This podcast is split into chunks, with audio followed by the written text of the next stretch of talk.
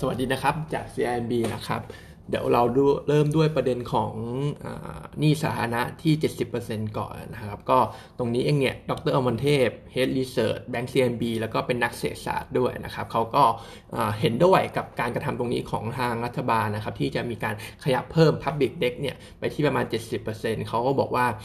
มันก็จะช่วยกระตุ้นเศรษฐกิจได้นะครับ แต่ว่าเงินที่จะกู้แล้วจะได้มันเนี่ย คงต้องพยายามใช้ให้มันถูกจุดหน่อย ไม่ว่าจะเป็นการกระตุ้นเรื่องของพวกการบริโภค การช่วยเหลือทาง SME หรือไม่ก็มีการจ้างงานนอกภาคเกษตรมากขึ้นอะไรตรงนี้ก็ว่าไปนะครับ คือต้องใช้เงินเนี่ยให้มันคุ้มค่ากับตัววินัยการคลังที่เราขยับขยับขยื่นออกมาเป็น 70%ตรงนี้นะครับ ส่วน Impact เนี่ยช็อตเทอมมองว่าอาจจะช่วย boost sentiment เกี่ยวกับสภาพโดยรวมของเศรษฐกิจได้บ้าง ที่เราจะเห็นมีมาตรการกระตุ้นมาในช่วงของ quarter สี่นะครับแต่ว่าถ้า long term เองเนี่ยก็มองว่าสุดท้ายแล้วด้วยหนี้ที่เพิ่มขึ้นเนี่ยก็ต้องอาจอาจที่จะต้องหารายได้เข้ามาจ่ายหนี้เพิ่มขึ้นด้วย ก็อาจจะเห็นการเพิ่มขึ้นของอพวกอัตราภาษีไม่ว่าจะเป็นเรื่องของพวก VAT อะไรพวกนี้นะครับแต่ว่าจริง ๆ แล้วเนี่ยเขายังมองว่ามันค่อนข้างยากอยู่ที่จะเพิ่มพวกอัตราภาษีขึ้นมา เพราะว่ามันกระทบต่อเรื่องของอ ความนิยมในเรื่องของการเมืองด้วยนะครับ เพราะฉะนั้นเรา long term เองเนี่ยเราอาจจะเห็นเรื่องของพับบิ c เด็กของเราเนี่ยอยู่ที่ประมาณ 70%ตรงนี้ก็เป็นไปได้นะครับแต่ว่าถามว่าที่ 70%ตรงเนี้ยมันจะดูแย่ต่อเรื่องของ credit rating ของประเทศหรือเปล่า ก็ต้องบอกว่าถ้าเปรียบเทียบกับเพื่อนบ้านโดยรอบเองเนี่ยของเราคงไม่ได้ถูก downgrade หรืออะไรจากการเลื่อนนะจากการเลื่อนวินัยตรงนี้นะครับเพราะว่าหนี้ในประเทศเนี่ย เราก็เป็นสัดส่วนที่เยอะกว่าหนี้นอกประเทศด้วย แล้วก็ที่ระดับ 70%เนี่ยถือว่าไม่ได้เป็นอะไรที่มันดูสูงเมื่อเปรียบเทียบกับเพื่อนบ้านเลยนะครับ เพราะฉะนั้นเองเนี่ยเรื่องของ credit rating จากการขยับเขยื้อนตรงนี้คงไม่ได้มีอะไรน่ากังวลนะครับโทษครับ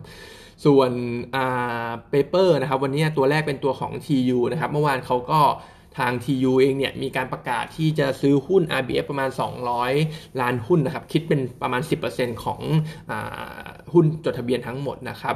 มูลค่าเนี่ยประมาณ 3,000 ล้านบาท ก็คิดเป็นต่อหุ้นแล้วเนี่ยก็ซื้อที่ discount นะครับประมาณ 15 บาทต่อหุ้น ซึ่งถ้าเทียบกับราคา Market Price ของทาง RBF เนี่ยก็ discount อยู่ที่ประมาณ 25%นะครับโดยระยะสั้นๆเองเนี่ยหลังจากซื้อมาระยะสั้นคงไม่ได้เห็นเรื่องของ Synergy หรือว่า Impact ที่จะมีเยอะในส่วนของ Financial หรือว่างบการเงินนะครับ เพราะว่าซื้อกี่เปอร์เซ็นต์เนี่ย รายได้ที่จะได้เข้ากำไรที่ได้เข้ามาเนี่ยก็จะเป็นในส่วนของ dividend income ซึ่งคาดการว่าปีแรกก็น่าจะได้แค่ประมาณ 30 ล้านบาทเองนะครับ ซึ่งไม่ได้มีนัยยะอะไรต่อบททอมไลน์ของ TU เท่าไหร่ แต่ว่า long term เองเนี่ยเรามองค่อนข้างเป็นบวกทั้ง 2 ตัวเลยนะครับ อาจจะมี potential synergy ในระยะกลางระยะยาวที่เราอาจจะเห็นเลยนะครับ ไม่ว่าจะเป็นตัวของ TU เองเนี่ยสิ่งที่เราอาจจะเห็นนะครับก็คือพวก สินค้าที่มีนวัตกรรมใหม่ๆ ไม่ว่าจะเป็นพวกโปรตีนจากแมลงนะครับผมหรือว่าอนาคตอาจจะเอาสารสกัดกันชงของทาง RBF เนี่ยไปใส่ในอะในไปใส่ในพวกอาหารสัตว์ หรือว่าอาจจะไปใส่พวกน้ำมันทูน่าอะไรอย่างเงี้ยก็จะเป็นโปรดักที่มีความ เขาเรียกว่า innovative มากขึ้น แล้วก็มี margin ที่สูงขึ้นด้วย ส่วน RBF เนี่ยเป็นฝั่งที่เรามองว่าน่าจะได้ประโยชน์มากกว่าตัว TU ด้วยซ้ำนะครับ เพราะว่าปัจจุบันเองเนี่ยยอดยอดขายของ RBF ที่ส่งไปให้ TU เองเนี่ยก็ยังไม่ได้เยอะเท่าไหร่ น่าจะคิดประมาณต่ำกว่า 5%ของ total sale ของทาง RBF นะครับ อนาคตก็อาจจะมีรูมที่จะโตในส่วนของยอดขายตรงนี้ได้ แล้วก็ต้องบอกว่าถ้าไปดูในส่วนของพวกฐานลูกค้าของทาง TU ที่มีความ global มีความ international มากกว่าเยอะเนี่ยก็มีความเป็นไปได้ที่ทาง RBF เนี่ยจะ penetrate ไปสู่ลูกค้าเหล่านั้นนะครับก็จะเป็นเครือข่าย connection ที่ TU เนี่ยสามารถส่งมอบให้ RBF ได้นะครับเราก็มองว่า RBF เนี่ยถ้าเห็น benefit ตรงนี้เข้ามาเนี่ยก็จะทำให้เขาเนี่ยเติบโตได้เยอะทีเดียวนะครับส่วน recommendation เองเนี่ย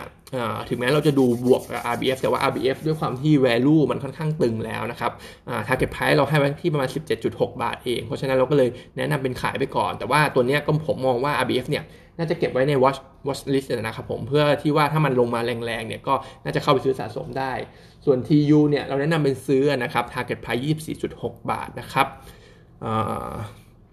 แล้วก็มีอีกดีลหนึ่งนะครับก็คือทาง SCG Packaging นะครับบริษัทลูกของปูนใหญ่เนี่ยเมื่อวานก็ประกาศเข้าไปลงทุนเหมือนกัน ก็จะเป็น Greenfield จะสร้างโรงงาน Packaging Paper ในฝั่งของเวียดนามนะครับอันนี้น่าจะเป็นในฝั่งของเวียดนามทางตอนเหนือนะครับซึ่งเงินลงทุนเนี่ยประมาณ 11,800 ล้านบาท แล้วก็ capacity ที่จะได้เนี่ยประมาณ 3 7 0 0 0 0 สามแสนเจ็ดหมื่นตันต่อปีนะครับผมซึ่งด้วยเงินลงทุนแล้วก็ capacity ลองหารกันดูเนี่ยไอไอตัวมูลค่าเงินลงทุนเนี่ยมันประมาณ 1,000 1,000 เหรียญต่อตันนะครับผมซึ่งก็เป็น ระดับที่ค่อนข้างแพงนะครับ ถ้าเราลองเทียบกับในอดีตของเขาเนี่ยที่มูลค่าเงินลงทุนเขาจะอยู่ที่ประมาณ 240 ถึงประมาณ 800 เหรียญต่อตันเองนะครับ อันนี้ประมาณพันเหรียญต่อตันก็ถือว่าแพงกว่าเดิมเยอะพอสมควรเลยนะครับ แต่ตรงเนี้ย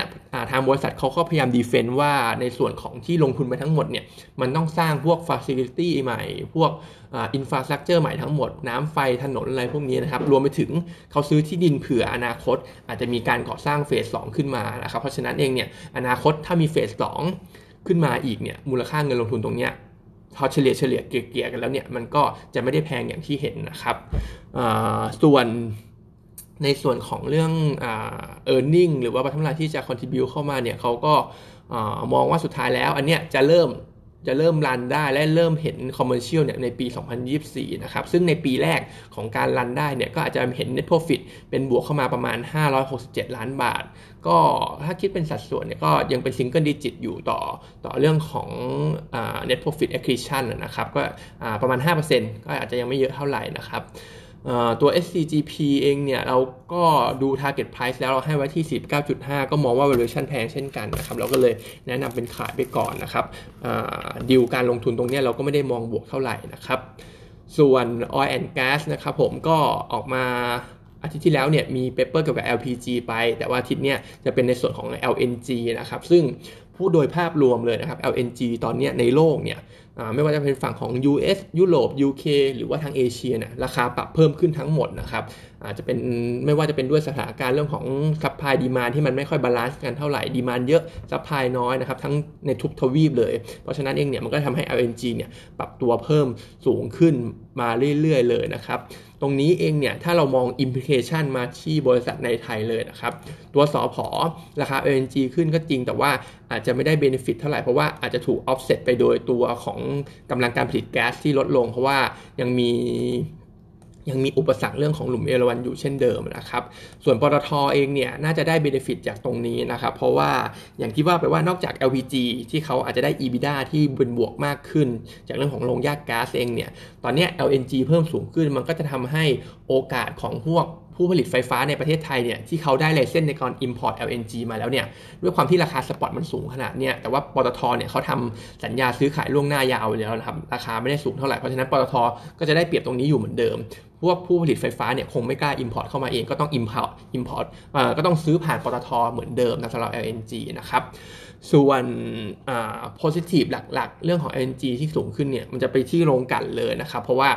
พอราคา LNG สูงขึ้น พวก gross พวก GRM เนี่ย ในฝั่งของพวก LPG พวกของน้ำมันเตา fuel oil พวกนี้หรือว่า kerosene เองเนี่ยตัวของ spread เนี่ยมันจะดีขึ้นด้วย เพราะว่าพอแก๊สเนี่ยมันราคาสูงขึ้น เขาก็อาจจะเอาไอ้ที่ว่าไปเนี่ย LPG น้ำมันเตาหรือว่า kerosene เนี่ยไปเผาเพื่อใช้เป็นพลังงานความร้อนแทนนะครับเพราะว่าแก๊สเนี่ยมันราคาสูงจริงๆ ใช้พวกเนี้ยอาจจะราคาถูกกว่า ก็เลยจะทำให้พวก GIM ของโรงกลั่นเนี่ยในช่วงของ quarter สี่เป็นต้นไปก็ดูมีแนวโน้มที่จะสูงขึ้น ส่วนที่เป็นผลกระทบทางด้านลบก็คือตัวของ chemical ครับอย่างที่ว่าไปก็ว่าตัว feedstock เนี่ยมันก็ราคาสูงขึ้นนะครับแต่ว่าอาจจะมีบางอย่างมาช่วยออฟเซตได้สำหรับในกลุ่ม chemical นะครับ เพราะว่าตอนนี้ถ้าไปดูราคาถ่านหิน ก็ถือว่าราคาปรับตัวเพิ่มสูงขึ้นเหมือนราคาก๊าซเหมือนกันนะครับ ซึ่งตรงนี้อาจจะทำให้แคคเกอร์ที่ใช้ตัวถ่านหินเป็น feedstock เนี่ยลดกำลังการผลิตลง เพราะว่าเขาจะขายถ่านหินเนี่ยออกไปเลยนะครับ ไม่ไม่ไม่ไม่ไม่ feed เข้ามาเพื่อเป็น feedstock นะครับคือขายออกไปเลยได้ได้กำไรมากกว่ามา feed ทำแคคเกอร์นะครับเพราะฉะนั้นเองเนี่ยก็อาจจะเห็นพวก utilization rate ลดลง supply ของพวก PE ลดลงก็อาจจะทำให้ราคาของ PE เนี่ยเริ่มยืนได้ในช่วงควอเตอร์สนะครับแต่ว่าก็ไม่ได้เป็นบวกมากเหมือนพวกกลุ่มของโรงกันนะครับเพราะฉะนั้นในกลุ่ม oil and gas เองเนี่ยเรา prefer ตัวของ refinery เป็นหลักนะครับ SPRC ก็จะเป็น top pick นะครับ วันนี้ก็มีเท่านี้นะครับ